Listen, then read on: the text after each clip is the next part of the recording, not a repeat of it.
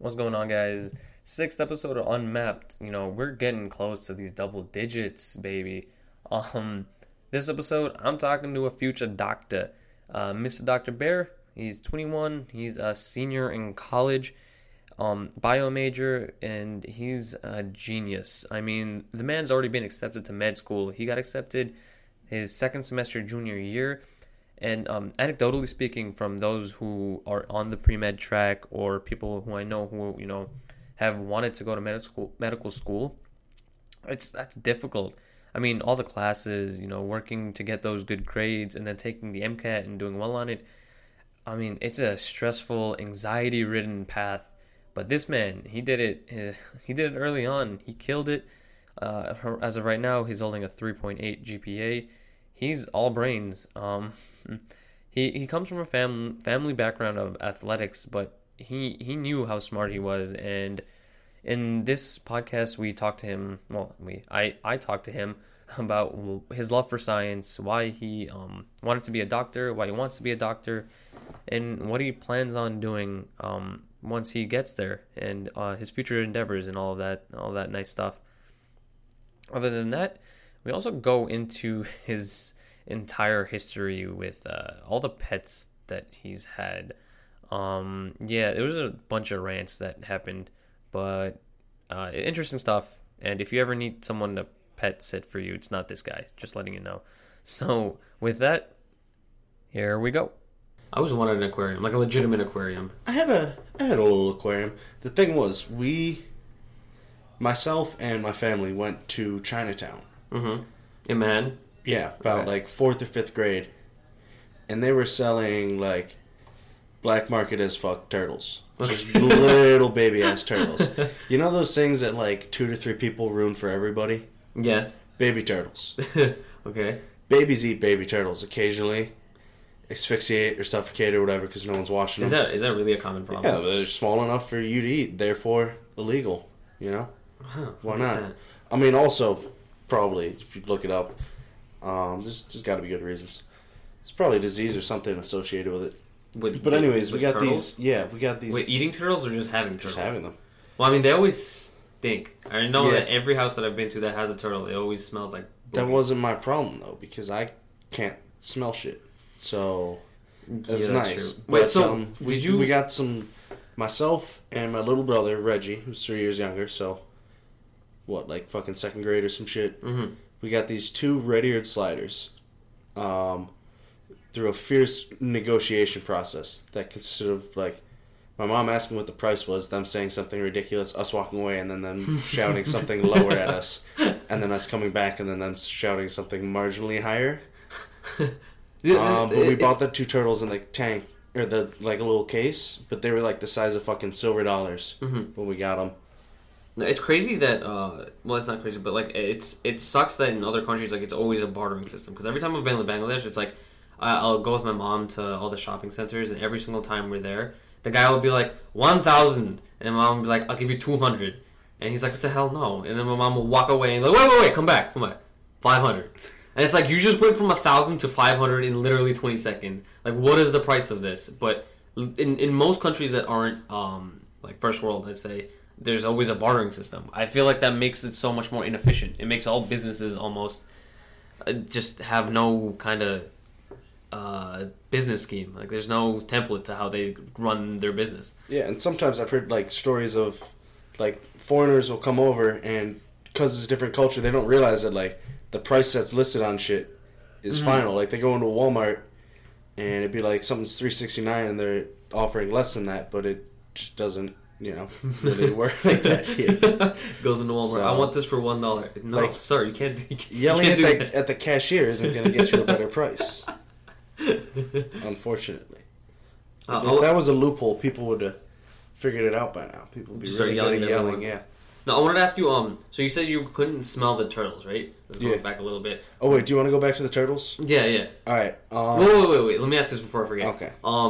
You can't smell, and I know that, and everyone, like all. Like, our friends, we know that. But I never asked, like, when did you originally figure out that you couldn't smell? Or was it, like, Was it always that you couldn't smell, or that is it like a point in time where you realized that you? It was sort of a gradual realization because I can't smell almost everything, but I can smell some shit. Mm-hmm. So it was just really, really toned down. I think at one point I used to be able to like smell shit fine, and then I strongly believe that because I was like concussed in 6th grade or so, that might have been when it happened. Something got knocked loose. Like I got CAT scans for it, not because of concussion, but just years later trying to figure out why the fuck my nose is fucked. How bad was the concussion? And undiagnosed, might not have been a concussion. Oh, okay. However, what I've been told is, you know, if you strike your head and black out, that's a concussion, right? Yeah. All right, well, I struck my head and blacked out. Some kid fucking... I was on a breakaway in soccer. Oh, soccer. You played soccer? No, it was just indoor gym. Oh, like okay. PE, six-period bullshit. Mm-hmm. And some douche canoe tripped me. John Parsons, real piece of shit. I know we're not supposed to use names, but fuck that kid. Can, as long as they're vague. Not like specifically. Yeah, he just blatantly tripped me. I don't know if anyone saw it because, again, I fell really hard. Mm-hmm. I fortunately broke the fall with my face. And then... I guess I blacked out because, like, you know that scene in sports movies and shit when you're like, looking up? Yeah, it's like dazed. Like, faces looking down at you. Yeah. Coach was like, hey, you alright? Yeah. And I was like, yeah, sure. Got up. But, like, I realistically have no idea how long I was out. I would guess a couple seconds because I feel like if I was there for more than 30 seconds been, like, or more, they'd, like, be picking me up or some shit. Yeah. But ever since then, I don't know. Everything's been, like, toned down a little bit. Like, if I... Like, I opened a bag of coffee the other day and stuck that shit right under my nose. I'm like, it smells like coffee. It smells delicious. Mm-hmm. Like, I don't... It was a very potent... fully know the smell, or, like, the extent of what I'm missing out on. But, like, that was nice. Yeah, like, then the wine that you guys had tonight... I can't like, smell that shit. Smelling that wine, like, it was very noticeable how strong that wine was. You could tell that it was a very high-quality wine. We got a wine, and then, like, he corked it for us. Like, took the cork, and then later... So we got the wine specifically because it was a cool bottle, because we're idiots. Okay, of course. Like, just straw wrapped around the bottle. Looks rustic as fuck. Some Italian bullshit, right? And so they took the cork, but then later, like, at the end of the dinner, we're like, hey, we can have the bottle, right? And the guy was like, I guess, or I wasn't going to reuse it, so sure. And we're like, awesome. And then he was like, do you... want the cork with that? Do you think you ever got asked that before? I don't think so, but again, I ordered an entire like family-sized barbecue chicken pizza for myself, and he freaked out a little bit at that too. But that seems to be par for the course. I guess I just have to go there more or do that less. Every time I ask, they're like, slice of pizza? No, an entire pie. But anyways, they. Asked if we wanted a cork, like back in it. We were like, sure, why the fuck not? Give us a used cork for our empty bottle. And they brought us a cork, and like we couldn't fit in there. But that's just fucking. That's what she said. Yeah, the cork was too girthy. But I was like, wait, do you think that's from like a different wine? And Jordan could like, the thing that amazed me, she could just smell the cork and tell like this is one wine, and then smell the bottle and be like, this is an entirely different wine. She was like, this one's like a little bit chocolatey, and this one's more like berry or some shit. Yeah. And I was like, I smell nothing on the cork, and if I put the like recently emptied wine bottle directly under my nose and inhale deeply, I can faintly smell grapes. Like there's definitely grapes. Yeah, I mean it's a pretty strong smell, so I mean I assume you get at least a little bit out of it. You know the reason why wine prices are so like high, or you know, there's an entire like kind of like an economic background to like just like the wine economy, I guess I could put it. There's a documentary on Netflix, and there's this one guy, I forgot his name. This is Asian dude. He was going around buying all the like high quality, high tier wines. And he was kind of buying so much of it. I think I talked to you about this before, but he was buying so much of it that it was he was kind of in ownership of the main supply, and he inflated the price of wine like extensively. So he had a monopoly. Yeah, he had a monopoly on wine. And then once all the prices were starting to get jacked up, he started selling them. He started auctioning them off, and then getting like massive amounts of income from that. And that's why wine has this entire like following of like wine being a wine connoisseur, tasting, and all that stuff. I'm pretty sure he's the reason why it has such a big following behind it. So a smaller scale version of what De Beers did to the diamond market. Yeah, basically. Interesting. Wine. Yeah, so going back to the turtles. The turtles, right. Okay. I, unfortunately, through a series of circumstances largely beyond my control, have an aggressively tragic series of pet backstories. Okay. But these turtles, when we got them, size of silver dollars, right? Mm-hmm. Held on to them for a very long time. Mine was named Einstein. Reggie's was named Speedy Gonzalez. Despite me not being the one that could, or being the one that couldn't fucking smell, Reggie never really cleaned the tank, so that was pretty much entirely on me.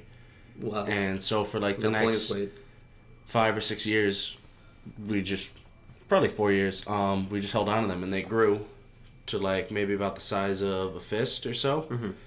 And eventually, like, I like just started cleaning it slightly less often.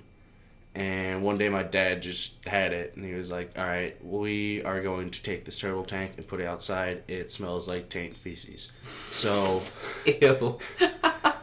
So we put the turtle tank outside. The was first turtle still in though? Well, yeah. Okay. The first night that they were outside, my dad woke up to the sound of raccoons eating turtles. Oh, no. So he went down there and chased them off, and the aftermath was essentially my turtle lost his tail and all 4 of his limbs. That's so bad. But lived for another day and a half, and then I assume died of blood loss. And Reggie's turtle, Speedy Gonzalez, he had his front right flipper bitten off. I say his, but I never got them properly sexed. I don't know shit about dick when it comes to turtles. How can you tell the turtle's gender? Because I've never... They have to have genitalia. I've never really picked up a turtle. I believe you make them watch turtle porn. And then, and then the birds and if the they get aroused, they're either, you know, like... On top or bottom. Because I've seen turtles giving lesbian, you know. I've seen turtles giving it. They're just on top of each other. Like that fucking one video. I don't even want to make the noises. Edit this out. Anyways, so... Little night. Turtles. Yeah, turtles. So we had a now haunted tank with the soul of one turtle, mm-hmm. and like another 3/4 of a turtle living in there. And we were like, what do we do? So we actually had a middle school. Well, the middle school we went to, the office in it had a huge turtle tank with another red-eared slider that was the size of a fucking dinner plate. His name was, I want to say, either Tank the Turtle or Dirtle the Turtle. Dirtle the Turtle. That's a great name. I think Tank the Turtle was my science turtle. Man, you got Dirtle the Turtle was the one that... I mean, this was just, like, one that happened to be in a science class and some, like, way back. I distinctly remember at 2 different times knowing a turtle named Dirtle and knowing a turtle named Tank. So I contacted Mrs. Sorrento, who was the secretary. Her and me were boys because my mom never picked me up on time, and I always ended up staying late after activity period, waiting mm-hmm. to get a ride, reading in the office while she, like, sat there waiting for me to leave so she mm-hmm. could go the fuck home. And so I talked to her and she was like, yeah, sure. So they accepted our little turtle into their tank, and that one actually escaped the Buell curse. But which, this is the one that lost the one flipper? Yeah, it lost the front right flipper. Right. They, because it was missing a limb, mm-hmm. they renamed it Eileen.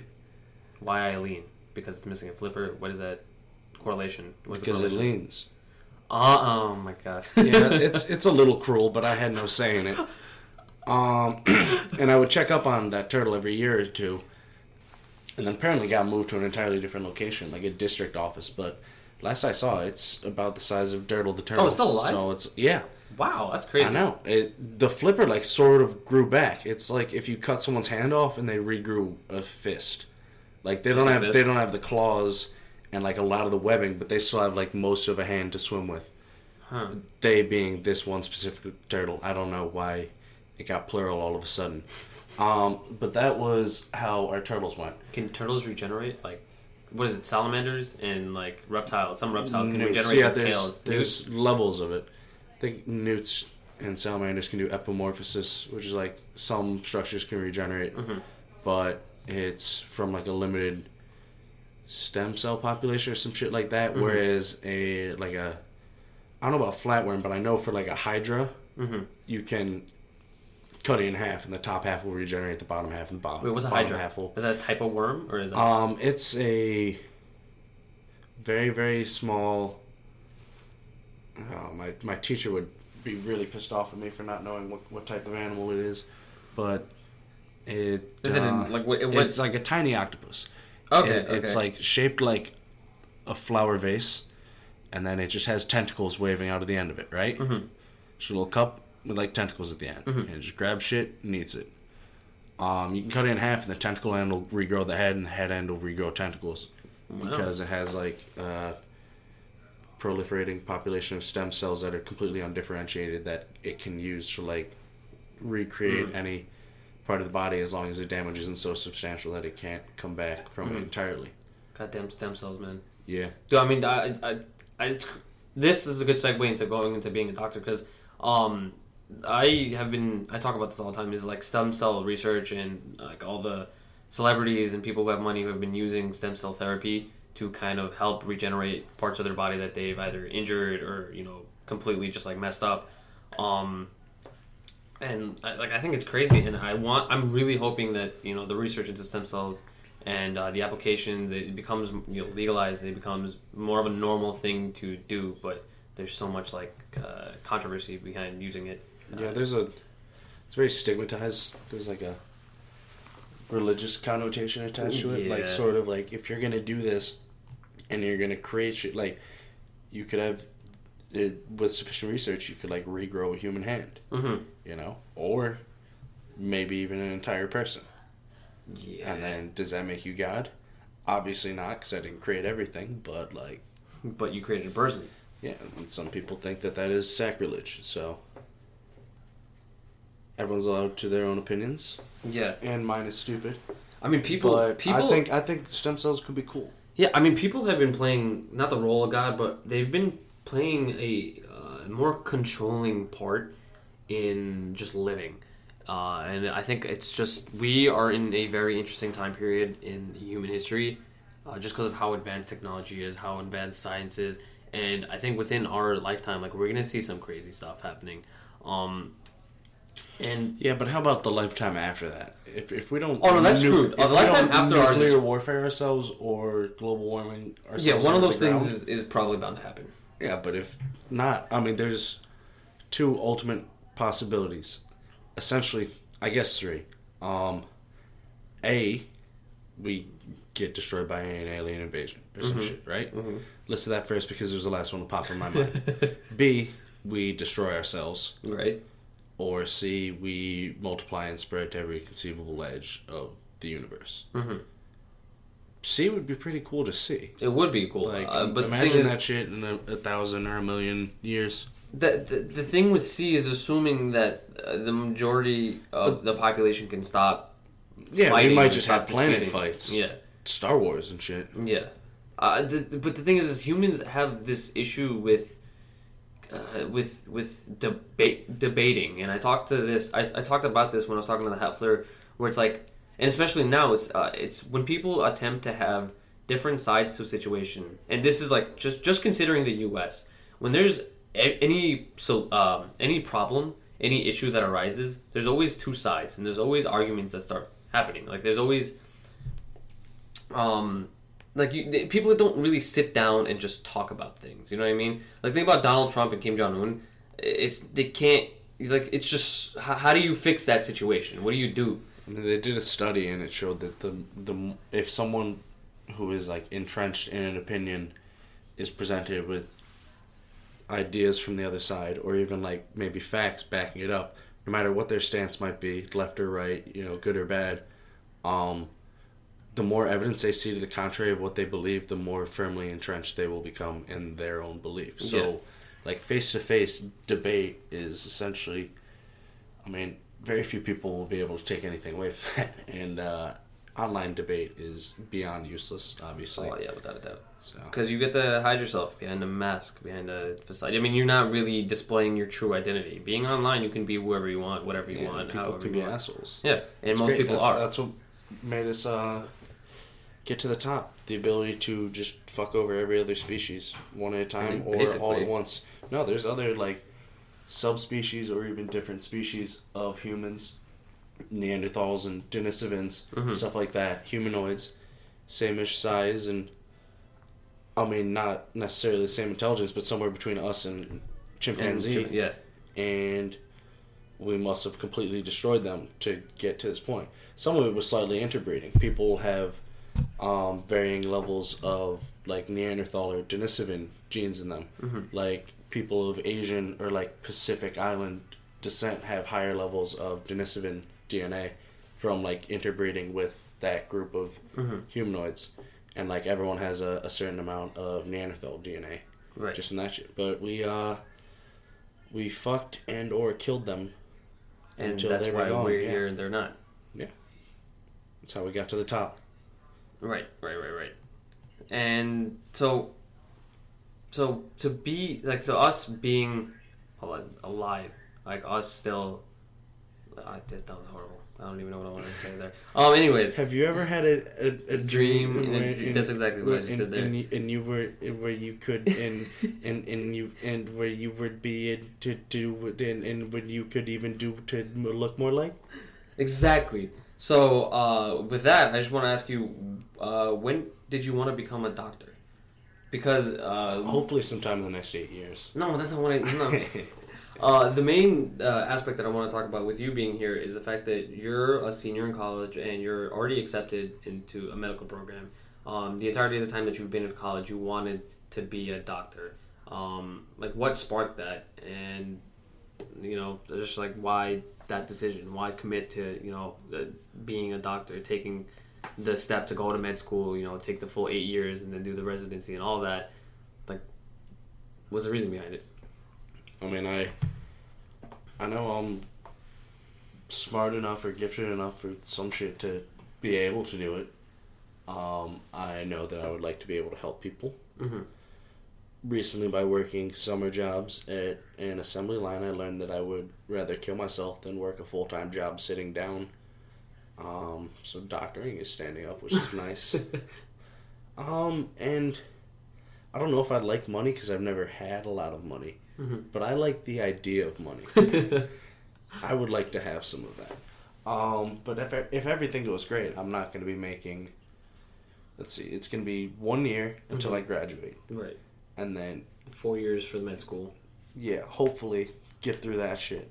So that's 5 years from now. I start making $50,000 to $55,000 as a New York State resident. That's what they call them, like a hospital resident, not just as a resident in New York State. But anyways, it's another 3 to 5 years of that until I either become a doctor or enter a specialization, which be, you know, further increased pay, but still, like, training and shit for another 2 to 5 years, maybe. Hopefully I wouldn't have to do that, but all of that considered, it's going to be 8 to 10 or maybe 12 years until I start making... Right. Yeah, six figures. And so, like, that, it's a commitment. It's a very big commitment. Yeah, but so, ideally, it's once I start making a lot of money... I'd work for some time between, like, realistically, maybe, like, I was saying 10 to 20, but realistically, like, 15 to 20 years, if I was making, like, $250,000, $300,000 a year. I'm shitty at mental math right now because I'm distracted, but I was doing it earlier, and essentially, if I was able to put away, like, let's say, $2 million at, like, 5% interest rate, just, like, tracking the market. 6 to 7% is easily achievable if you just diversify your shit. 5%, I would say, therefore, is very, like, conservative. Yeah. It's reasonable. So if I just got, like, $2 million set aside, I'd be making, like, $100,000 to live off of. Just passive income. And then I started thinking, like, well, maybe, you know, make $4 million, spend $200,000 a year. Probably would be, you know, $200,000 before tax, but still. My end game is bounded by a lot of shitty properties in very nice places of the world. But this is going into the money aspect, like actually getting. Oh, there. what motivates? So, yeah, you what was the reason you wanted to be? I really love science. Okay, scientific process very much interests me. I like to know what makes people work. Just I don't know. Human body's fascinating. Human body. Unless you study it really closely, and then you get into pathways, and then it's just memorizing series of letters and numbers that turn one another on and off. But it's very interesting. And if you could name one interesting, like the most interesting fact that you learned from all your years of college so far, what would it be? It has to be one that really stood out. All right, but you're gonna have to edit out this awkward silence. No. I'm not gonna. I don't edit things out. One, I'm too lazy to edit things out. Two, it makes it choppy and it doesn't flow well. But just take your time and think about it. There has to be one thing. I can't think of anything off the top of my head that recently boggled my mind or anything, but just something little that I thought was cool was some shit we learned in Bio 202 or 203 where, for starters, when you hold your breath and then you ultimately get the urge to breathe out and take another breath, it isn't because you're running low on oxygen. It's because carbon dioxide is building up in your blood, which happens at the same time as you running low on oxygen. But it's the pressure building up. It's a proxy for oxygen content, not necessarily the actual concentration. And a lot of it is dependent on partial pressure. So what this means is you can be basically someone can go diving, right? Mm-hmm. They'll be at surface level, they're fine. They go down underwater, deep, right? Mm-hmm. And then the higher pressure outside would, make the gases expand on the inside of the person's body and lungs and such. And because of this, it increases the partial pressure of not only CO2, but oxygen. So you can actually have, relatively speaking, a lower amount of oxygen, I guess, molecules circulating in your lungs and in your blood system, but you will be fine. But then, as you come back up for air, something known as shallow water blackout, the pressure outside your body decreases, and it makes it so that the pressure inside would be a lot higher at this point. No. Relatively speaking, compared to it was outside. A fraction of the outside. Now it's the same as the outside. So the shit on the inside would go. Would it collapse? No. Oh wait, no. No. All right. When you go underwater, the pressure on the outside is more than increases, and it compresses it, so that increases the partial pressure because PV equals nRT. Yeah. When they come back up, the pressure inside their body is essentially the same as that outside of their body. And equalizes partial pressure inside their lungs, decreases, and so while they previously had a perfectly normal amount of oxygen in their blood and in their lungs, all of a sudden they knock out. When they come above water? Above a certain level. Okay. It usually be between 20 to 10 feet underwater. As they come back up from a deep dive, they just fucking... Just black out, yeah. Which is why you gotta take your time. I mean, also because of the bends. The bends is much worse than just getting, knocked out a little. The bends. What's the bends? Mercedes-Benz? Now, that one I would have to Google to give you anything beyond a speculative bullshit answer. But here I go.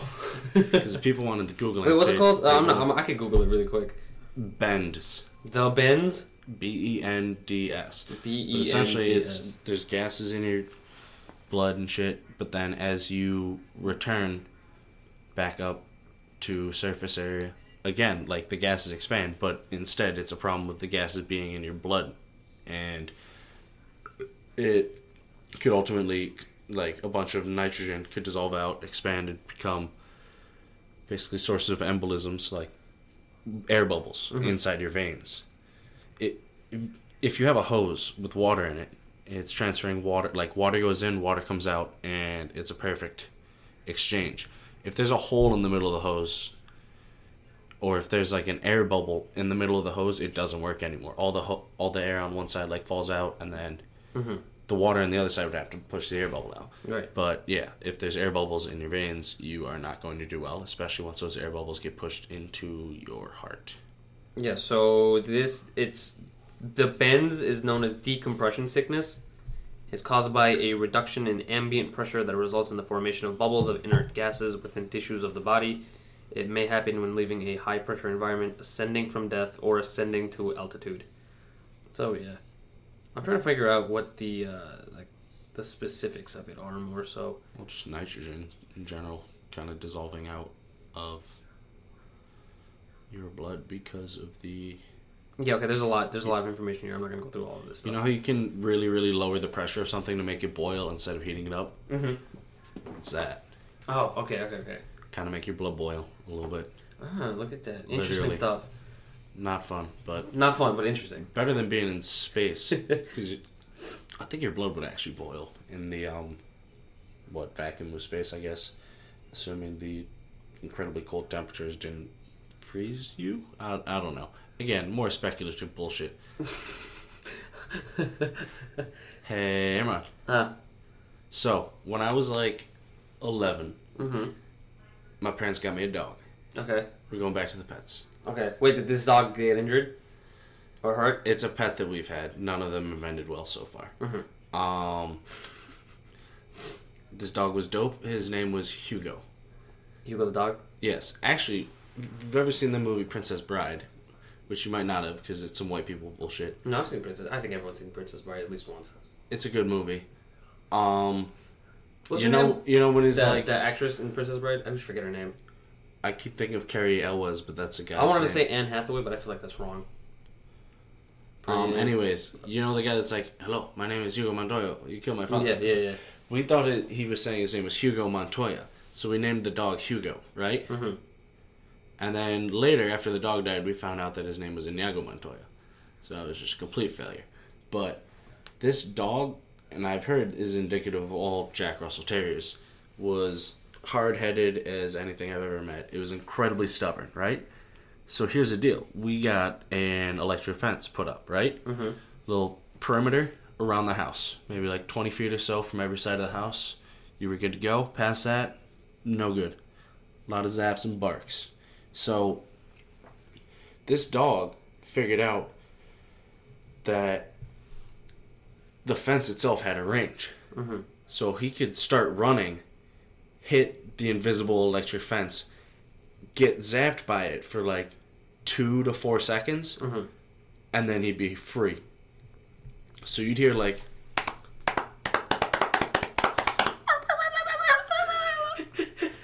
and then he was just gone because... As soon as he got outside the fence, there was no fucking way you were going to drag him past, like, back through the... You had to catch him, which, first off, you weren't going to do because he already escaped. He mm-hmm. was fucking... Whatever that guy's name is at the end of Shawshank. Right. He's home free. And then you had to take his collar off, and then you had to carry him back across. So he lasted about a month. And then one morning, before I went to school, I found out that he got hit by a car. My neighbor came and told us that dog... got hit by a car. Unfortunate. So, he died doing what he loved, which was whatever the fuck he wanted, really. I admire that. The first dog... Wait, really quick, before I forget this. For the people who think I'm a retard for saying Anne Hathaway was in The Princess Bride, I was thinking The Princess Diaries. Yeah, I was thinking Princess Diaries. Have you seen Princess Bride? No, I have not. Okay, but I did Google The Princess Bride. Like Andre the Giant. Yeah, Andre the Giant's in it, and also Kevin Spacey's... in House of Cards. The wife in House of Cards. Claire. Oh, Claire. That's the princess? Yeah. That's awesome. Yeah. Buttercup? Yep, that's Buttercup. It's Claire from House of Cards. So, before I was born, until like when I was 2 or 3, mm-hmm. we had this dog named Bubba. Mm-hmm, Bubba. He was a big fat basset hound. And he was awesome. But this is all hearsay, because I don't really have much... first-person evidence to share with you guys from that time period. I don't recall too much. But I guess he just, like, got out one day, ate a bunch of shit, his stomach turned over, and he died. Like... Man, dude, pets just did not work for your family. Some dogs in, like, just by chance, and other dogs, like, specifically their breeds are prone to it. Like, if they eat a bunch, or some weird shit, or just are, like, in a strange position, their stomach can just basically, like, turn over. That's like it goes from being a cylinder to like a cylinder that's kind of like you just twist it. Yeah. And then they're fucked. Because at that point, you you just you starve to death while you keep eating, and shit piles up until it falls out of your throat. That's a the layman's term of putting that. Yeah, I don't think he got that far along. I think he got put down. The only animal so far that we know that escaped the Buell curse was a dog that we had named Bart, actually like 3 years before Bubba, right? Mm-hmm. And he was cool. He was a black lab, very chill. And we ended up giving him to our cousin's family mm-hmm. when we got Bubba because they didn't get along. And because he was no longer in our family, he escaped the Buell curse. And this black lab died at the ripe old age of 16. Like, it couldn't even walk at this point. It was just peeing mm-hmm. where it was. So it ended up getting put down. What's the average age for a dog? Longer with smaller. Wait, what? Bigger dogs, shorter lifestyles. Shorter, okay. So let's say like a medium-sized dog. What's that like? What's the average age of like a golden retriever? 10 to 14. 10 to 14 in human years. Yeah. So how many is that in dog years? Is it 7? It's 7, right? 7. I don't know if there's any, foundation to that. I don't either, but I've always been told that it's 7 dog years. It's a law now. They enacted it recently. What? Uh-huh. How do you enact that? That it's 7 years to... What did they do? Like, the average... They, like, compared the average human life to the average dog life and saw the, like, the difference or, like, the correlation? Trump made a royal Twitter decree, man. You didn't see? No, I didn't see it. I wasn't on my Twitter flow today. Yeah, well, it was at 2 a.m. He gets active around now. You know what's great? That he calls Kim Jong-un Rocket Man. Rocket Man. Burning out his Una up here alone. Okay, I have a lot more questions to get to. Going back to Reggie and your family, like, you've always been in academia. You've always been focused on school. You've, you want to be a doctor, and you've committed to, college and all of that stuff.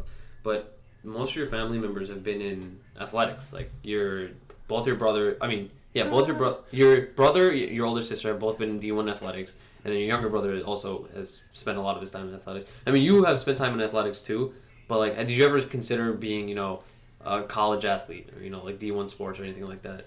So here's how it goes. My parents were they both met at college, and then they both ended up getting masters. So they're fairly smart people. I don't know if any of that trickled down to me.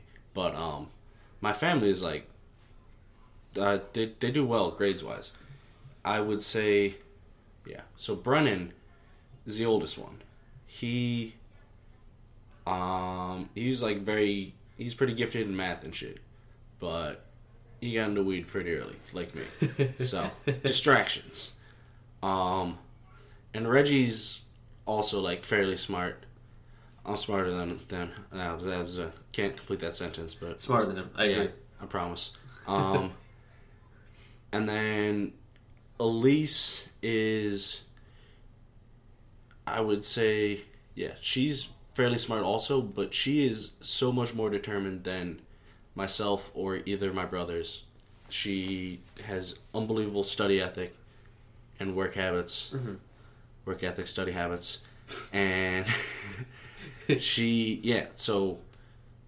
was, given maybe slightly less than us, and she has gone a lot further with it. She's the only one that went to an Ivy League school out of any of us. She went to Cornell, right? Yep, yeah. Cornell, and she rode. She did a fucking D1 athletic shit. Yeah. Well, she was at an Ivy League school, and I had all this potential, and I just chose the cheapest school possible. But...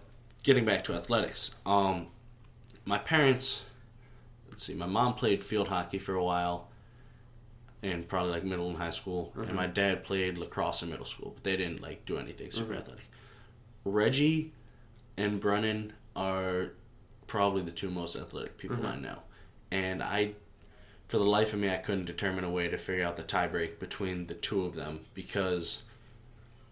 They're just both ridiculous. Anytime we go somewhere, we'll go to the beach, and, like, I'll just be, like, bobbing in the waves or, like, laying out in the sun or some shit. Mm-hmm. And they immediately, like, they have a football, and they're just running routes with each other, just making these ridiculous throws and catches because mm-hmm. they know they can lay out all the way in the sand and like land face first and not get injured and just make these ridiculous like ESPN top 10 play catches. You could invent a sport and then show it to these kids and they would be on top of it within 10 minutes flat, right? Yeah.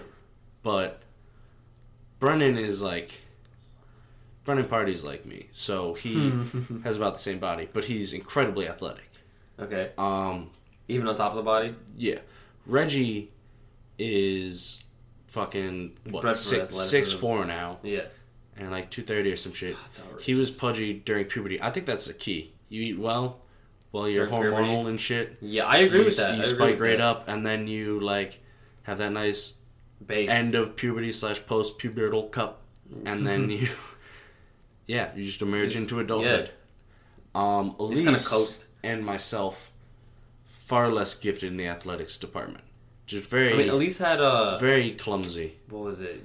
Elise is an absolute goddamn tank. No, she had what thyroid issues? No, what was it? There was something I remember you telling me about this. Yeah, she had a little bit of hypothyroidism going on for a while. Well, that was undiagnosed. That was hard because she would run cross country and she'd go like between 5 and 10 miles a day, pretty much every day, and be eating a normal amount. And she wasn't overweight by any stretch of the imagination, but she wasn't like stick thin like she should have been for fucking running that much. I was delightfully chubby, and it was entirely my fault. But like I did cross country, and then I'd just be like, oh, cool, now I can eat more, you know. So it just balanced right back out. So, but she, again, because of her determination and her persistence, she just worked through it. She can destroy any endurance sport. I think she's run a marathon. I know she's run a half marathon. She hiked the Appalachian Trail. It's over 1,500 miles. That's crazy. Straight. She took like maybe 1 to 2 breaks, but other than that, she just stayed in hostels and got mailed like food at stops and just walked 30, 40 miles a day for months. Wow. She was a D1 rower. She loves biking. She dragged me into a hike one time up in the Adirondacks. Mm-hmm. Most beautiful area I've ever seen in my life, besides maybe Hawaii and some, you know, tropical shit like that. You could take your time to breathe. No, it's a burp, Morty. Oh, that's what it is. Grandpa's got a burp. And I had a great time staring at the ground because I was always behind these people. I was super far behind. Yeah, my parents were like, Colby, you need to fucking get your ass off the couch, because I'd been a professional couch potato that far into the summer. And they're like, you need to go do something. Right. Elise is hiking. But when Elise does anything, it could be like visiting Paris, and she'd be like, all right, here's the itinerary. Like, 7:45. She has like scheduled. 7:55, baguettes. You know, 8:01, Eiffel Tower. 8:02, voulez-vous avec... no, wait. Couchez-vous avec... C'est quoi? No? There's some shit. Where? Voulez-vous... We don't need to go on the road. All right. I got so far off track. So given the background of athleticism in your siblings, why were we talking about France? Huh? I don't know. You went to France, but did I? You started talking about we were talking about Elise and like her background in sports, but it was why you didn't get into sports. Oh yeah. No, I did. Like you played lacrosse. I played hockey. So I didn't play high school hockey because you have to try out for that, and. You know, I had my spirit was there, and yeah. You guys ever watch the movie Rudy? Rudy? What is that? Some more white people shit. Sean Astin. No. You know, Samwise Gamgee. No. He's a football player who's not built like a football player, but it's a heartwarming story, and he puts in all this time, and at the very end, he gets to go out on the field. I haven't actually watched it, but, you know. Okay, good plot summary. I found that if you know truly believe in yourself and just you know. Believe that you can do it, and all this other Disney bullshit, yeah, it won't work out. I didn't do well at all. But there were, like, less competitive leagues that were fun, because you could, like, actually score and shit, right. Even though I wasn't good. I mostly liked hockey. I entirely liked hockey for the hitting people. You could light people the fuck up. And sometimes if you're just like, I don't like this game anymore, you could, like, this particular match... and just be like, yeah, sure, like, fuck coach and fuck that kid. I'm going to get put in the penalty box. This one time, oh, my God. So, this kid on my team, wasn't a particular fan of him, but he's on my team. And I played defense because I love that shit. There was a lot of hitting, and I got to protect the goalie. Just seemed right. I played defense in almost every sport I've ever played. And I just loved hitting people, you know? But anyways, this kid, Nick, he got, you know, hit really illegally one time and ended up going, like, face first into the boards, got fucked up, had a concussion, was out for, like, 6 to 8 weeks, right? He came back, and his first game back on the ice, there's something like, so there's regular penalties. You could trip someone, or, like, you hit them a little bit high and you get them with your elbows, you get elbowing, or, like, just for mouthing off at the ref, shit like that, right? But then there's other ones, like, for fighting, or fighting is like a 5-minute penalty compared to a 2-minute penalty. Or if you hit someone from behind, like, blatantly, like, you just see the back of their jersey, you still light them up, and it's usually into the boards. It's called a 2 and 10, and it means your team is down for 2 minutes, just like a normal penalty, but someone has to come and serve that penalty for you, and then at the end of 2 minutes they go out. And then you sit in the penalty box for 8 minutes after that and think about what you've done. So that's, like, a really fucked up penalty because it means you could have hurt someone really bad. Right. Like, that's how this kid got a concussion in the first place. And some kid did the most blatant cross-check I've ever seen from behind him into the boards. And, like, this kid went down on his first game back after getting heavily concussed. Did he get concussed again? I don't think so. I think he was all right. But I chased this kid down from, like, a third of the way across the rink and absolutely destroyed him. Also from behind. Like, this kid was a little cocksucker. I could care less. Did he deserve it? Yeah, absolutely. Okay, that's fine then. He had a blatant hit, and he got a penalty. What I did was an equal penalty. We served it at the same time, so neither of our teams were down in person. And it was just me and him sitting in a penalty box. Or it would have been. You was a teammate, or you the other guy? That me and one of my teammates serving for me. Oh, okay. The other guy and one of his teammates serving for him. But I broke, like, at least one or two of his ribs, and he got taken off the ice. Fuck that kid. He was a little bitch. That's the only time I think someone got taken off the. So when you're taken off the, like, when you're saying, like, you're in the penalty box, but when you're getting taken out, is that two people from the people that were supposed to be on the rink, or like in a 2 and 10? Yeah. So, like, when you're in the... So, it's like, your team is down 2 men. So, the person that would serve would be, like, the scrub from your team. You'd be like, hey, kid that just opens and closes the door and actually doesn't get let out onto the ice, you're going to go and sit in the penalty box for 2 minutes and think about what someone else did. And then you're going to get let out. And the fucked up part is, when you get let out, instead of going onto the ice... You go back because you're so bad, you usually sprint back to the ice, or you sprint back to the bench, and then they put the person in that they wanted in the whole time before they were down a person. Sad. Yeah, but we didn't have to go down a person just because it was, you know, matching 2 and 10s. But the only other time I injured someone was there was this person on the other team. Now, this was like any sort of recreational sports in the age group of, like, 10 to 14 years old, you're just going to see some people that have already bloomed and some people that have not. That have not, yeah. There was this dude on the other team, and he was absolutely destroying our team. And this was in, like, a sectionals game or whatever. Like, we weren't going to do well. I think, yeah, we ended up losing that game, and that was the end of our quote-unquote playoff run. Not that we were really competitive most years. Well, that's how it worked. You either moved down a league and dominated everyone, or moved up a league and tried really hard and did, like, And this kid was destroying our team, like, laying out kids. I think he injured someone on our team. And so he was out, and it was, like, potentially the last game. Ended up being the last game of the season. You know, stakes are high. And this ended up, like, it wasn't a dirty hit or anything. His head was up. I hit him from, like, the front. It was less than 3 strides. You know, like, you can't take a full start at someone and charge at them and then take them down. It has to be, like, also, a certain... it can only be a certain distance. It has to start within a certain distance of them. It's called charging. Or else, if you just started from one side to the other, you just have so much momentum. Yeah, but the thing is, they can also just deke you at the last second, and you go full speed in the boards, and you just destroyed yourself. And it happens more than anyone wants to talk about, and once it happens, you never want it to happen to you again, so you go for, like, conservative hits. Yeah. So... unless you really get someone that's not looking at all, you never really go all out on a hit. But this person was not looking. So I didn't have, like, a ridiculous charge at them or anything. But you still had a pretty good... Yeah. And this dude was a lot bigger than me. He probably easily 30 pounds, 3 to 4 inches on me. And I took him out. And he fell on the ice.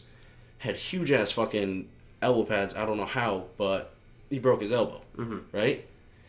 And, A, I didn't mean to break this kid's elbow. He wasn't doing anything wrong. He was just hitting people. He wasn't like the other kid who fucking destroyed someone from behind for no reason. And, B, I felt a lot worse about it once I found out it was a girl. Oh, what? Elbow I had just broke. She was bigger than pretty much everyone. Why was she on the... Why was she... It was co-ed. There just usually weren't a lot of girls, but she was like... You know how girls hit puberty earlier? Yeah, she was just post-puberty, and like also hockey pads just make you look huge. Yeah, yeah. So she was just taller than everyone, and like probably a little bit brolic on top of that for being a fucking 13-year-old girl. And I was feeling great, and then she takes her helmet off, and like, oh, fuck. I'm so sorry. No, I'm not usually like this. You know, I support women's suffrage. I just... You broke a girl's elbow. She was on the rink. She could have broken my elbow. It was just... It was clean. I didn't get a penalty, and I still feel bad about it. Oh, man. Okay, but going back to the question, goddammit. Athletics. Why didn't you get into... Is that why you didn't get into athletics? You broke someone's elbow? No, I tried as hard as I could. Like, I played... I was actually the first person in our family, in our high school, to play, like, sports all 3 seasons. So I did, like... For hockey or lacrosse? I did, like, cross-country. No, you don't do, like, any all 3 seasons. Oh, you do season. So I do, fall. I do, like, cross-country or football. Winter, I did indoor track because I didn't make the hockey team. And indoor track was a fucking joke. It was just hide-and-seek from the coach. I gained at least 10 to 15 pounds. Winter, I did indoor track. I never did that shit again. And then in the spring I did lacrosse, which was probably the most fun. Lacrosse was great because of defense. They just give you a 5-foot metal pole and you hit people. But yeah, you said you love checking people. Yeah, so I was the first 3-sport athlete theoretically in my family. Realistically, I wasn't good at any of them, but not for lack of trying. So did you try to were you ever in consideration of attempting to apply for sports in college? Or? No. If you're going to play sports in college, in general, you should be, noticed and on the varsity team as a freshman. As a freshman in high school? Or freshman as a freshman in high school. Okay, you should be on the varsity team and, behaving as well as a good player. As a sophomore player, these are parameters for playing college. As a sophomore player, you should be, having a huge impact on the game and starting and shit like that, maybe to even team captain. As a junior player, you should be able to almost single-handedly dictate the outcome of the game by yourself because you're that good if you're going to end up playing in college. Give or take. I mean, if you're going to play well. That's the parameters for hockey, at least. But hockey is ridiculous, and I was nowhere near being able to even make the varsity team as, a junior or senior level. I'm a freshman. But my brother played lacrosse at Virginia Military Institute, which is D1. It was low D1 but it's still for lacrosse, D1. But it's still D1, which means they still played Syracuse, who has 10 national titles. Right. They still played UVA, Virginia, right next door to Virginia Military Institute. They played a lot of really good teams. They got beat by the best of them, but they it was interesting. The one thing that was consistent was they had one of the best, if not the best, face-off guys in the entire nation on their team for some reason. Stephen Robarge, unparalleled in his ability to win face-offs. We would be getting 65, maybe 70% of possessions or more just off the face-off, right? After that, we would lose it fairly quickly, we being VMI, because we is Brennan, Brennan is VMI. But he led the league in winning faceoffs. But they won some games. I was really excited about the tailgates they had. Those were terrific. Great food, southern cooking. Oh, southern cooking is the best. Southern food. Woman, just, that too. Very thick. No, just classy. Oh, really? I don't know. It's interesting. But there's a cultural difference. In New York, someone will be like, hey, fuck you, buddy. You guys are best friends. And then in the South, someone will go, oh, bless your soul. Bless your soul means go fuck yourself in Southern talk. Yeah. Why? Oh, bless your soul. Like, it's just like super sarcastic. Cynical. Yeah. Oh, that's like, they will be like super fake, sweet to your face, and then just gossip and bitch about you. I hate that. But I like the New York way better. To your face. I like the New York way better. I'm not saying all Southern people are terrible. No, but I mean, it's just more common. Sweeping generalizations because I'm bad at specifying. So you didn't get into college sports? Which... No, I just figured from early on, I just figured I'd ride on my test grades because I did fairly well on the PSAT, didn't realize I was worth anything. 2 years later, found out, like, it entered me in qualifications for, and all I ultimately got, like, the National Merit Scholarship. Right.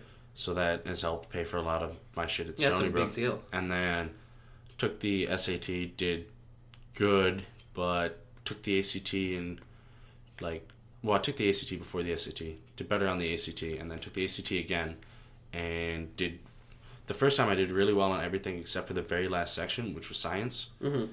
And the second time I took it, it was like, literally, there's no pressure on any of that shit except for science. The science was the very last one. So it was like, if I do better in any of these first four sections, cool. But I'm probably not going to because I already did really well. Can you superscore the ACT? No. Yeah. Oh, you can? Yeah, oh, okay. But I didn't. I got a perfect score in one. Oh, what a tough guy. Sounds very impressive, but I got ACT has out of 36. I guess there's only four sections. I'm retarded. ACT's out of 36. You got a perfect score, so you're not. I got a 35.5, technically. I got 35 on two sections, 36 on two sections, but they round that up. So I got rounded from mediocrity into greatness. But anyways, I've just been, I don't know how I got that score, but I've been riding on that for a little while. So that got me scholarship money here. I just figured... I would go here because here being Stony Brook because it has great, facilities, great price, and all academic reputation, great pre-med reputation, and cheap. Mm-hmm. And then I figure is if I go here and then end up getting into a med school, then it's fuck all wherever I went for undergraduate. I'm it doesn't matter. School. The med school is what they're really gonna look like. You're gonna look at so you may not have gotten into sports, but your your intellect has definitely put you where you are and is gonna put you where you're gonna be, and then aside from that, sports definitely wouldn't have given you as much free time to do whatever. And I want to get into a little bit of you're a D1 smoker. I don't know. So no, I mean. It's definitely something that I want to delve into because there's a stigma behind smoking, behind doing substances, behind drinking. Well, it was cool when the really fun part was when people thought that I was like one of the smart kids, and then I just had no ability to socialize with anyone because those formative years from 2 to 13, where people learn social skills, I just spent reading. So I learned fucking useless information. I don't think it was general knowledge and shit. Yeah, I didn't learn how to, talk to people. So I really didn't know how to communicate, and everyone just kind of viewed me as that kid that would sit in study hall and read the dictionary and shit. Mm-hmm. Which I don't know why I did that, because I only did that to seem smart in the first place. Fucking child me was stupid. I was like, oh, people think I'm smart. Why won't I have friends? Yeah, maybe you should have fucking tried talking to them. Wow, shit. Look at that. But instead of that, I smoked pot because I was like, no. If I do this, they'll know I'm dumb, and then they'll talk to me. So was that the original reason you started smoking? Then they were like, hey, he does dipshit stuff too, so that's just fun. So what was gave me a wider appeal, but didn't make me friends. So what was the first, reason why? I was super bored. No, I don't know what came over me, but one day, just late summer, I figured I'd Google, what are the actual the long-term health effects of smoking marijuana? How bad will it actually fuck you up? Because all I've heard about it before is D.A.R.E. So, and what does D.A.R.E. stand for again? Drugs are really ecstasy. Who had started that program? Was it Ronald Reagan's wife? When D.A.R.E. started? I don't know, but they There's many studies that have shown that D.A.R.E. increased drug prevalence in teens. Drug Abuse Resistance Education. That's what I just remember the lion and how cool it would be when people wore those shirts. And you're like, that kid smokes so much pot. But anyways, I thought it was like... I kind of laughed my ass off a little bit when... You lamowed? I got a... They ended up writing an article about me in the paper for some reason. About me getting a perfect score in in the town paper, which was stupid.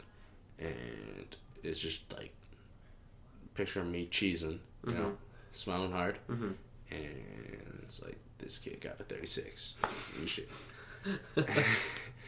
And I just know that mostly one friend's mom in particular who caught us with weed this one time and wouldn't let me, don't talk to me or my son ever again, and confiscated the MFLB that I had at that time. I was like, just imagine her face when she's like, oh shit, this kid did a lot better on the ACT than my son would. But animals. No, I'm gonna can I finish out the animals thing? Which one? Real quick, just all of them. Which animals? My animals. Just all of them? I don't want to go through the I'm halfway done, buddy. Alright, so we got this cat this one time, right? Okay. We domesticated a cat because we needed a rodent killer. Mm-hmm. We were having squirrels and chipmunks burrowing into the side of our house, and it was fucking up our winter heating bills, right? Mm-hmm. So we were like, we need a cat bad, and then somehow the next day, a feral-ass cat just walked into our backyard. Mm-hmm. Orange striped cat, missing half of one ear. We captured it, basically put it into a cage, and fed it milk for 2 weeks, and then eventually we were like, you're ours, and let him out. And he was like, I guess? And we gave him food and shit. We later found out, once we caught it, obviously, this cat had a problem with his tear ducts. So his eyes, he couldn't shed tears, so his eyes were just all crusty as shit, right? Damn. And then... all of the extra liquid that would normally become tear duct, just tears and shit, just became saliva. And so this cat just purred really heavily and drooled a lot. Oh. It was ridiculous. But it was a free cat from the wilderness. It just got rerouted. I had no fucking clue. Weird. Just a blockage somewhere back there. No, my dad is never going to pay more than $10 to get something checked out on a cat. He doesn't give a shit about a cat. He's out with dogs, but cats, nuh-uh. This cat was a warrior. I've seen it take out crows and huge ass squirrels and shit. I've seen it fighting with other feral cats in our backyard. But eventually it just... this is a thing too. Cat AIDS. My cat died of AIDS. Had feline AIDS, just crawled away into the woods. Lots of unprotected sex? Probably. His name was Tigger. He was an orange cat named Tigger. So wait, did you let it out? We always called it Kid. Do you think it had kids?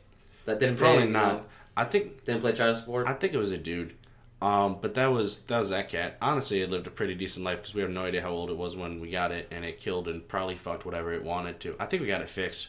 It might have been a girl, and then just fucked whatever. I don't know. I was young enough to every cat's a girl at that point, right? Every dog. Yeah, I know. Every dog's a boy. Every cat's a girl. We had a dog named Buddy. He was cool.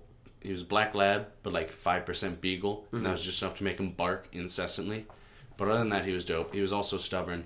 And my sister's boyfriend at the time, on Christmas Day, Christmas night, the dinner of Christmas night, accidentally left the door open, and the dog escaped, got out, ran around, and then got hit by a snowmobile, half a mile away.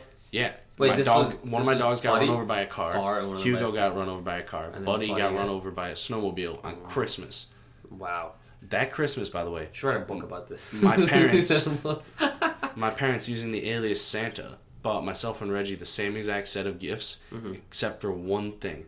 Reggie got a nice ass $125, $150 Vapor or Bauer XXX hockey sticks, crazy shit, ultra light, super thin, titanium as fuck. And I got a betta fish. And Buddy died that night. And then my betta fish died three days later. Oh my god. Wait, what was the name of the betta fish? Didn't even get a name. Wow. No grave. Sad. Straight down the toilet. Very sad. turtles, gone. We had a rabbit named Snowflake, right? Albino rabbit. Completely white. Its eyes were pink. There are rabbits usually white. No, most aren't, but like there's like some breeds of rabbit. Bunnies. One, are bunnies white? Some. There's no difference between rabbits and bunnies. It's like mallards and ducks. Or like squares and rectangles. There's probably one's a subcategory of another one. But this one was like a specifically like a albino bunny named Snowflake, completely white. By the way, one of the huge reasons I'm still terrified of my mom to this day. She escaped, or not she. My mom did not escape from the house. The rabbit, the rabbit escaped from the house. I have no fucking clue how. Did mom catch it? And escaped into a blizzard in the middle of winter with 2 to 3 foot tall snow drifts anywhere into the woods, like several acres behind our house. And my mom caught a goddamn albino rabbit in the wilderness in the middle of a blizzard in winter. That is impressive. And I would be scared of your mom. This is why I'm scared of your mom. Well, she works at... All I know is she works for the government. She's legally not allowed to tell me what she does for a living until she's 73. Maybe 75? Some shit like that. So Snowflake, anyways, lived a decently long time, but had an outdoor cage. One day we came outside. There were just coyote tracks leading up to the cage and... Mm-hmm. Fur leading away. So that was Snowflake. So a coyote got Snowflake. Yep. Okay. Went through so Buddy. I think car, that's pretty much all of it. Snowmobile. Dexter is fine. Cat with AIDS. Turtle eaten by a raccoon.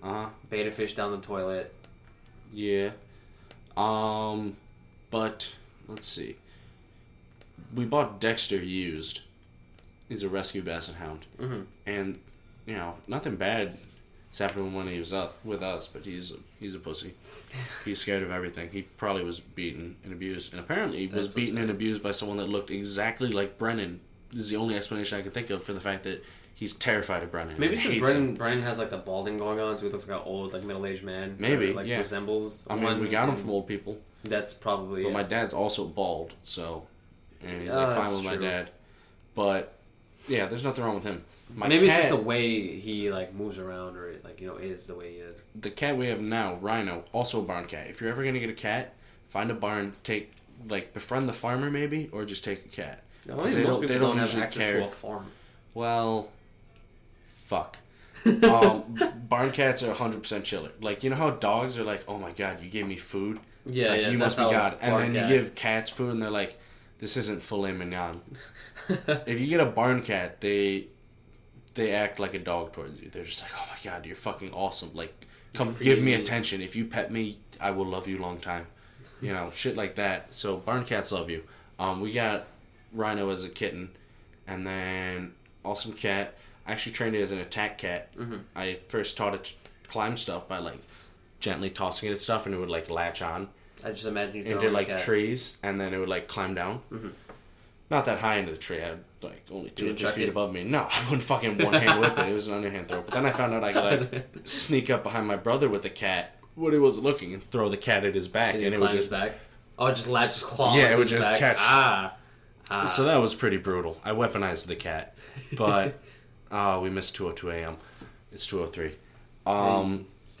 But that cat came limping back to the house one day. We don't know how it happened. Maybe she got hit by a car. Maybe she fell out of a tree. Maybe... miscellaneous, but my dad was like, I'm pretty sure she's faking it because it's winter, mm-hmm. and like all cats are pieces of shit and she just wants to stay inside. And we were about to put her back outside. I was like, let me look. And I like look really closely at the cat's foot or its leg, and there's like bones sticking out of the leg, like through the skin, right. And so yeah, it had a compound fracture. So they took it in and they're like, okay, so here's the deal, it's going to be $3,000 to put a cast on this cat's leg and get x-rays and everything. And with that, we have no guarantee that the cat will be able to have a healed leg or, you know, be able mm-hmm. to even keep it or some shit. Or it'll be $1,000 to amputate the leg. Mm-hmm. And my dad said, no. Again, you know how you can't barter in a first world country? Yeah. Maybe I was lying. My dad said... this cat was free. My pain tolerance is $500. If you have to put it down, do what you have to do. And then they were like, well, I guess we'll amputate it for $500. We're not going to kill the cat just because you fucking don't like it. So we have a 3-legged cat. He's chill as fuck. I actually permanently stoned this cat by buying several ounces of high-quality Jamaican catnip and sprinkling it in plenty of like, nooks, crannies, and orifices around the house. But like in all these spots where like it had a consistent stash to it, like even if like this shit got vacuumed up, it'd be like, oh, I have some more under that flower pot over there. I got so your hat's just perpetually stoned. That meowie wowie. That was a good one. Oh, that sounds pretty prepared. That's the funniest thing I've said all day. So stone cat. So yeah, so going into going back to your kind of like usage of substances, your drinking and things of that manner. Like, do you think that it's just because you're bored, or is it more because you just want to explore your mental capabilities, or like? Somewhere between a mix of apparently I enjoy a challenge and apparently I have a severe issue with being bored. Mm-hmm. So. Do you think that that's a common occurrence for people of high intellect? Well, that would just be jerking myself off, wouldn't it? I mean, okay, yeah. I'm so smart, that's why I have to smoke pot and make me dumb. I mean, isn't that the original reason why you started? Kind of. More to like change others' perception of me, which is a stupid, petty, middle to high school-ish ass bullshit reason to do shit. Essentially quintessential peer pressure without anyone ever talking to me or like offering me drugs. That's the thing. The first time, like pretty much everyone I know, like the first time they smoked, someone else got them. First time I smoked with me and myself and I. Nobody else. And then I played Modern Warfare 2. Hey, like in a lobby. I've never laughed so hard. But I had no idea what was going on. I remember just like having a moment of clarity and being like, what is going on? And like focusing beyond the fact that my entire body felt like noodles. And I was really, really giggly and happy. And like 3 out of 6 people in the party had muted me because I was giggling incessantly. And I was like, what is going on? I check, like, is on high rise. And I'm running around, tack-knifing people. High rise. Higher than I've ever been in my entire life. And it's search and destroy. And I'm tack-knifing people, and I was 8 and 2. Damn, you're killing it. It's like, I have no idea how the fuck this happened. And then once I started paying attention to the fact that, wait a second, I probably shouldn't have been tack-knifing people. I didn't even realize it was search and destroy. And I did terribly from then on out. But that was an amazing night, which ended abruptly because I think a cricket farted outside, or maybe a deer was itching its ass against a tree. But I heard a slight sound about 250 meters north of my position, and got turtle pieces on. Turned everything off and dove into bed. I was like, I'm gonna get caught. I've never been paranoid. I'm so paranoid. I don't like fucking guy, and I'm gonna get caught. And yeah, and then like was just sort of high the next day because residual stonage. Right. Yeah. So going back to so we talked about how you had a barn cat, so, and like your history with your kind of high school environment, given the fact that you're from an open area, some more upstate New York, how was the change in like the diversity of being from upstate New York, somewhere where it's, you know, relatively Caucasian, to, you know, somewhere that's so diverse in terms of people? Like, you know, you were an hour away from New York City, and the school is probably as diverse to slightly less just because of the Asian population on campus, but like relatively diverse campus. Like, was that a big change for you? It's like the same amount of whites, slightly overrepresented Asian population at Stony Brook, and slightly underrepresented Black and Latino populations. But still, Skaneateles, New York, my hometown, is no lie 99 point something white. So I, first of all, this didn't happen as an accident. I came here on purpose because I knew I was considering going to Geneseo. And, you know, I'm pretty white. I tan a little bit sometimes, you know, in the summers. Incidental rays and such. But when I was visiting this college and there was like a Q&A session, I was in an auditorium, maybe like 50 to 100 other kids, I was the darkest kid there by, like, a lot. And I was like, if I go here, like, if I just go from Skaneateles, which is almost the whitest place I've ever been in my entire life, to Geneseo, mm-hmm. which is the whitest place I've ever been in my entire life. I've no doubt their academics are terrific, but I'm going to go into the real world and not just know what it's like talking to people with just be like, oh, fuck, what do I do? You know, and there's no reason to be like that because everyone's the same, mm-hmm. essentially. Some people are assholes, and that's universal. It has nothing to do with... Some people suck. Yeah. People suck sometimes. Mm-hmm. What's that from? Tom Segura. Yeah. That's a Tom Segura. Sometimes people suck. If I had known I could use that line. Yeah. That's a good line. But that's why I came here. I was like, it seems super fucking diverse, and...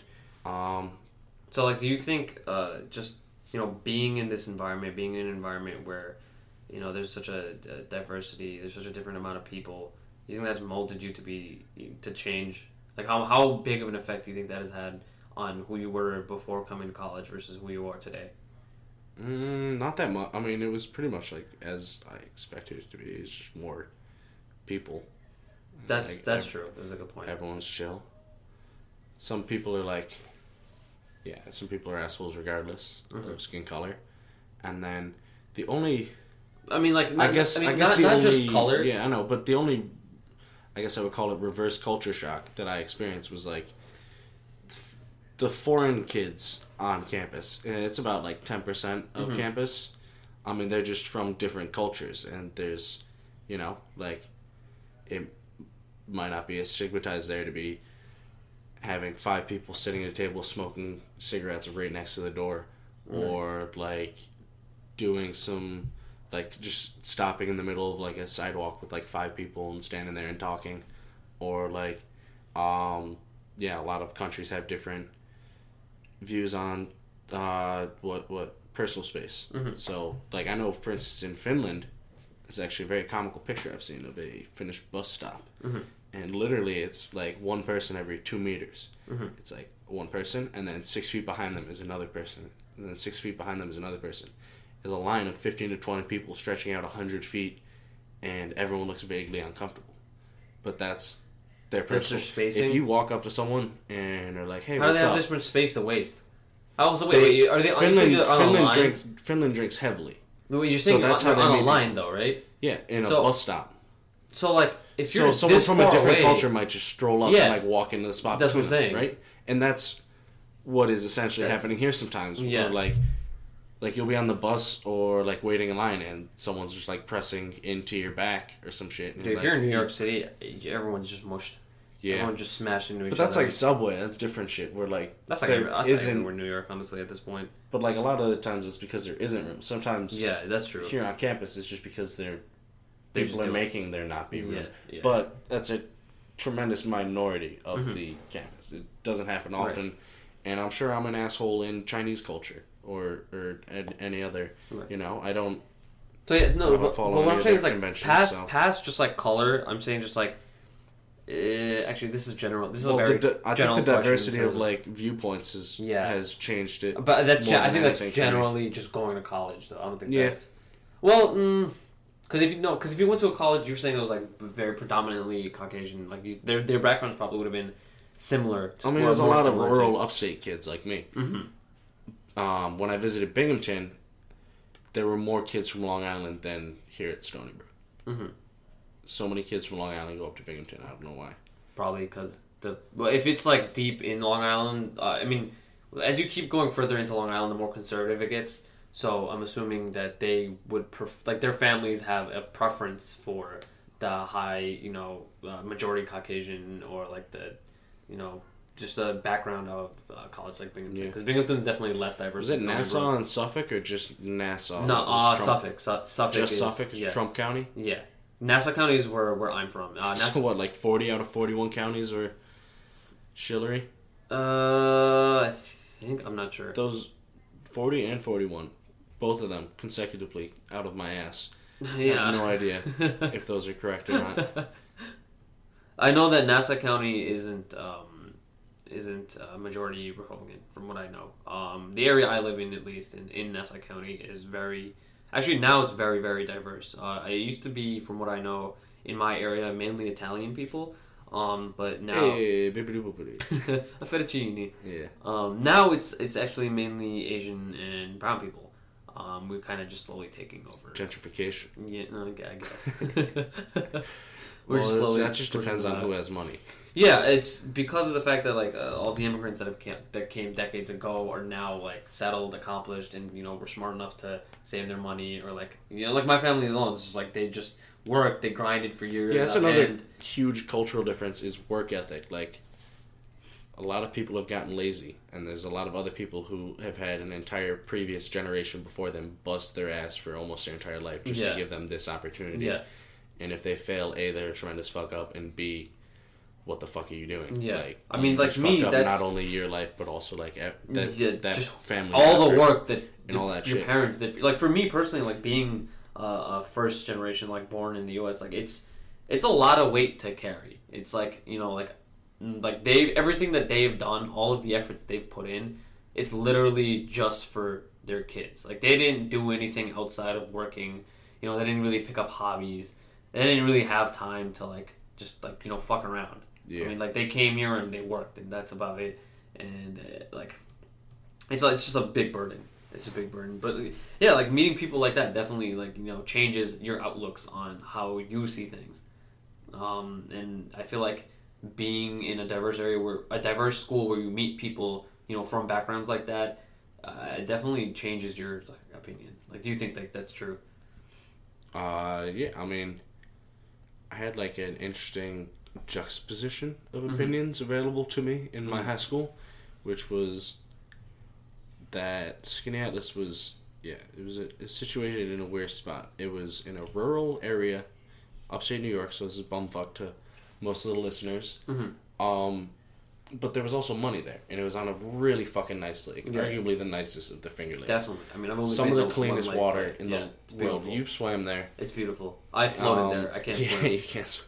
You can swim through the water and drink it while you're swimming through it, as long as outrageous. Imran isn't 10 feet in front of you peeing. Yeah. 15 feet's fine, but it's beautiful up there, and so there's just there's people that live there that are farmers. They're actually feeding us. And if, in case you guys are all wondering, yes, this is where your food comes from, because a lot of the people I met down here, surprising to me, but not to them, never seen a corn stalk or a cow pasture or shit like that, and don't really think about where their food comes from, which, it's not a problem, it's just interesting. But I got sidetracked. What were we talking about? Oh, upstate. So farmers. It's a little bit less than half farmers who drive pickup trucks to school, and, chew tobacco in school, and fucking, the occasional Confederate flag, but a lot of them are good people, They're not all racist hicks, but some hicks will be racist. And then the other half or more were, of course everyone's pretty much white.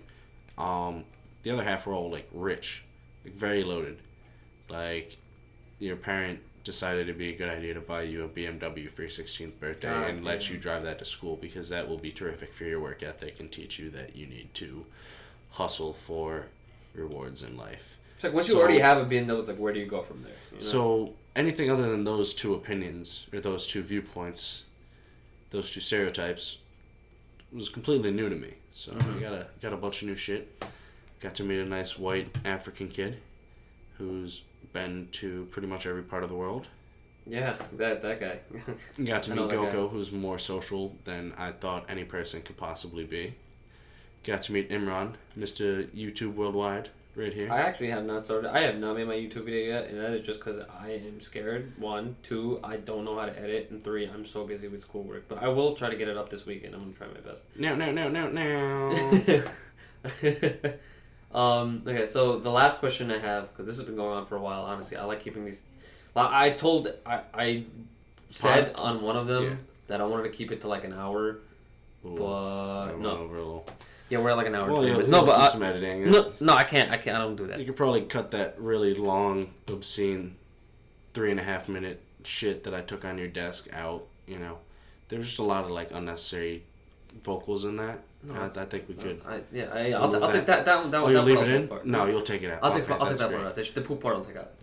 The poop part. Yeah, the poop. The poop. The last question is the effects of being in a serious relationship on like your outlook on like life. Because there's a lot more certainty. There's because that's a like at this age that is such a big factor in like the things that you do. And you've been in a relationship for almost 3 years now, mm-hmm. right? Coming up on 3 years. Yeah. And like you guys, you know, almost are certain that you know you're the ones, and that definitely will take lots of stress, I guess, off of you. But it also changes, you know, the way you do things, your day to day, the way your outlook is overall. Like, what do you think the biggest changes were? Well, it's good that. I want to say we compliment each other, but I don't know what I have to offer. I'm really good at a task, if it is set in front of me and clearly defined. Mm-hmm. Ideally with maybe instructions or just outlines. Guidelines are nice, mm-hmm. you know. Deciding which task I'm going to do and which one happens after that and what is the time frame that is going to occur within. It's never been much of my domain. But Jordan's very good at that, so... provides a lot of organization, and then I just pretend like she's there nagging me, but it helps tremendously. She's nice. I like her face. She's very good at cooking. It sucks because I have to clean. So yeah, but you got food. So. Kind of makes me the bitch. I gotta do the dishes, but you know, cooking and cleaning. What is this? The 1850s. So. It's pretty even division of labor. You go communist in the kitchen. But it's great. It's definitely communist in the kitchen. Changed my life. I don't know. I really tried to be a bachelor for a while. No, I remember that. I mean, all of Imran freshman... remembers, yeah. All of freshman year, like, you... I mean, me and you the both... The first half. Well, no, so when I was a freshman, I was still in a relationship at that time, which, honestly, I kind of regret... I don't regret. I don't like saying that I regret things, but like I was I like manipulated you into leaving that though. So not really. It was the influence. I was like, you should fucking do it because you're gonna get with mad bitches in Florida, and no, then you could have, but you know, unfortunately, like, and none of us had any balls, but you didn't really have the balls to like. No, I mean I was a freshman until, at the time. I know, but like knowing that we were going to leave, You struck up a conversation out of nowhere and got the number of, like, the hottest chick that I've seen down in Florida. Literally because, not explicitly because I told him this, but just because he knew that I would in never 18 see her, to 24 hours, we will be almost half of a continent away. You could fuck up so horribly it doesn't matter. Will take pictures of it and post I still it talk on to her sometimes, too, now. That building. Yeah. She had a boyfriend too, you know. That's yeah. She's works, I think so she no. She had a boyfriend at the time. They dated for 2 years. But it was like now she's with the ACT. Once now. I knew that it didn't matter, then I did much better. Yeah, I mean that's once an you knew the pressure was off, you were like, "Damn, girl, you shit with that ass." But no. So freshman year, like, I was in a relationship with someone else and. Like I remember always talking to you like oh like you know getting with girls and you were always like worried like you were kind of like anxious about like oh like I need to like go like I need to go out I need to find someone I need to do this like you know like that stress was definitely like lifted upon like from you like that definitely changed I was trying so hard to get laid for the first little while no yeah well, that's why I spent college you know most of high school especially senior year trying to do desperately which led me into a retarded relationship. Mm-hmm. Not going to touch on that. I could fill a whole podcast with those dysfunctions. And, yeah, we'll do that in the next one. We'll probably mention too many names. So we'll get nice and drunk for that. So your relationship started the second semester of college, right? Mm-hmm. So what do you think the biggest changes were after, I mean, you started like dating this person? Went out a lot less. But that was all of us. We all started going out less and then pretty much all at once. Like, we never really went out junior year. We didn't. We just kind of hung out like with once or twice a semester, if at all. And this year we've been out like once because like we really only go out at this point if someone badgers us into it and also has an explicit invitation and a ride available and, like, also probably a ride back. I mean, once you get into your latter years of college, being single is expensive. Yeah, being in a relationship is also expensive. Because I had a $100 dinner tonight, which was delicious. Yeah, but to be fair, it was like a got a whole pizza on it. You got a whole pizza and a 1.5-liter thing of wine. Going to be eating that pizza for the next 2 days or so. Mm-hmm. So that's great. I've been there 3 times consecutively and ordered like 6 months apart each time. And I'm like, so could I get a barbecue chicken pizza? And every time they're astounded. They just, you know, they're not used to it. I don't know. I think it's just because if someone's going to order an entire pizza, why the fuck would they eat in? And more importantly, they assume I'm just going to eat the entire pizza. While you're there. Yeah. But these are huge fucking pizzas. But, going out to, like, bars or any sort of frat party, 5 for girls, 10 for guys, or 3 for girls, 5 for guys. But you get older, more expensive. You don't want to do that anymore. Just money. Because, women are the attraction, so men pay money just to get there, which ramps us up nicely to, the whole buying them drink shit. Right. And then we date them and we buy them rings and presents and dinner and shit. I mean... We do it all for the nookie. If you really like a bitch, you buy her like a big old stone, maybe some gold on that shit, and then you say, hey, I bet you half my shit we can go the rest of our life without fucking anyone else. I mean, no, unless later down the line you're like... Oh, yeah, like, prenup as fuck, but... No, not that, no. Cuidado. Like, later down the line, I mean, like, I feel like it's more common nowadays to be in an open relationship or explore and do things. Yeah, that's some millennial bullshit right there. That is some millennial bullshit. I mean, I would say if I was going to be in an open relationship with someone that I was married to, I would... want all of their other sexual partners to be of different races, so like if the baby comes out and it's like half Asian, like I'm pretty sure that's not... Do you have like a little bit of Chinese in you or no? Would you like to? Hey, no, I'm just kidding. But it's like a litmus test for babies. But no, would not enjoy an open relationship. I think a lot of people enjoy the idea of an open relationship. They're like, oh my god, like that girl whose butt I keep looking at the gym every day, I could actually like go for it now, because men think with their dicks. At no point do they stop and think like, I wonder if there's like a realistic chance that she'd be like, oh my god, thank you for interrupting my workout and making me take my headphones out. You seem interesting. I'm gonna let you buy me stuff and then I'm gonna do stuff for you. But yeah. And then also, flip side of that, because men are horny, like the second a relationship gets opened up, and it's especially stupid, if the guy does it, the girl can get as much dick as she fucking wants. She can just walk into like a bar, a party, a fucking park. Just be like, the park. Hey, who wants some pussy? And boom. It just worked. Like, that's many people as are there that are, above 18 and not senile. Mm-hmm. We'll just go for it. It's good. Yeah, basically. Yeah.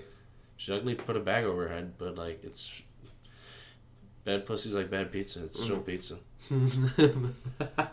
Just, use protection, I guess. I don't know. So, I mean, now you don't have to... I mean, from when you started dating, like, you don't have to go for it. Do you think...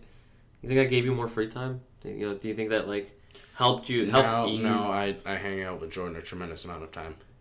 She likes hanging out with me a lot, and I like hanging out with her a lot. And we spend like 18 hours a day together, give or take. The only real issue is when it comes to sleeping, because these beds are twin long, and my shoulders are twin. So, we've talked about this before, but in order to sleep in the same bed, we either have to spoon one way or the other way with me, like jetpacking her. Well, it's not spooning. On the big spoon. So she's just like, it's like I'm wearing a jetpack, That's funny. Most of the time I just lay on the back because or lay straight on my back because, you know, it's better for my back because my back's all dick. Mm-hmm. Not too much my fucking acid reflux when I wake up in the middle of the night because my esophagus is burning. Ugh, more burps. But yeah, I usually just end up having to lay on my back mm-hmm. with both of my arms straight up like I'm a ref signaling a touchdown. And my legs down in a pencil dive. It's good. Because, yeah, if I just have my arms by my side, I'm too thick. For two both C's, of us two to C's. Fit. Yeah. This is like the third time I've said two C's on this podcast for thick. It's a very recurring theme. ACC. Okay, so before I end it, because it's been a long time, and I just want to get this last little bit in, is at the end of it, I like talking to the people about their future like endeavors, kind of like what they want to do and what their, you know, outlook is for the next couple of years, because everyone that's on this is young and, you mm-hmm. know, still trying to figure stuff out. So I was wondering, for you, was it just med school, or is it like, do you know more than that, or do you think you're just going to figure it out as you go? I'm doing give or take fuck all for academia for the next year, so it'd be nice to lose some weight mm-hmm. or at least have more fun. And then I'm going to go to med school. Gonna have to stop all the illicit shit. Gonna focus very hard on my studies, I think, with, you know, some diligence and a lot better study habits. Mm-hmm. I know that I have the perseverance to be the valedictorian of my medical school class. Is that your goal? Yeah, I'm gonna fucking graduate at or very near to the top, get a very good residential placement in either something very high paying or something very high paying that's also like plastic surgery or some shit, so if I fuck up I won't kill anyone. Mm-hmm. And then I'm gonna put in my time and caffeinate very, very heavily because I'm gonna have to work like occasional to very often 18 to 24 hour shifts. Yeah. And just like work 6 or 7 days a week. But you know, it's, I'm gonna hope very strongly that I don't get replaced by robots by that time, because otherwise there's a lot of knowledge. That's an entire other discussion. I know, but right, like, yeah. Yeah, that's... get Elon up in here. And then I'm going to get some money.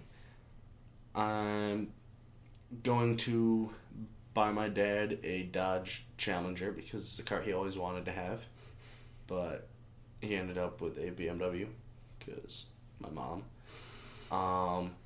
I'm going to lend a bunch of money to my friend from home who was always sort of poor but is a really good kid. Mm-hmm. And I think that if he's still living in the same town working as a pizza delivery driver, I would like to lend him a lot of money and help him start up a nice small to medium sized business locally. Yeah. I mean, I'd fund him going to college first. I'm going to buy myself a really nice, shitty old car. Just very terrible. Reliably gets me from A to B. Maybe like a Subaru, but just as rusty as possible. I love junkers. And it'll be great. Nice juxtaposition as I pull in between the Jaguar and the Bugatti Veyron and my rusted out 1998 Dodge Grand Caravan. Big dreams. Yeah. And I'm going to get a shit ton of money from being a doctor. Saving lives or boobies or something. Being Mr. Doctor. And then, yeah, I want to buy a bunch of shitty properties in nice parts of the world. And I have a house in Colorado and a little bungalow in Florida. Mm-hmm. Because that's a white people rite of passage. Growing old and moving to Florida. I'm going to have a nice little house in Hawaii. Oh my God! There's so many things. Okay, so you're gonna. New Zealand is a must. Okay, so all right, sum it up. I've heard Chernobyl is nice this time of year. Sum it up. Doctor, med school, money, live the life. Yeah, or if I fuck up at any point in the next 8 years, I'm just gonna be one impressive dropout. So. Hey, you never know. Look out for me. And on that note. Yeah. We're done. Peace. Yeah.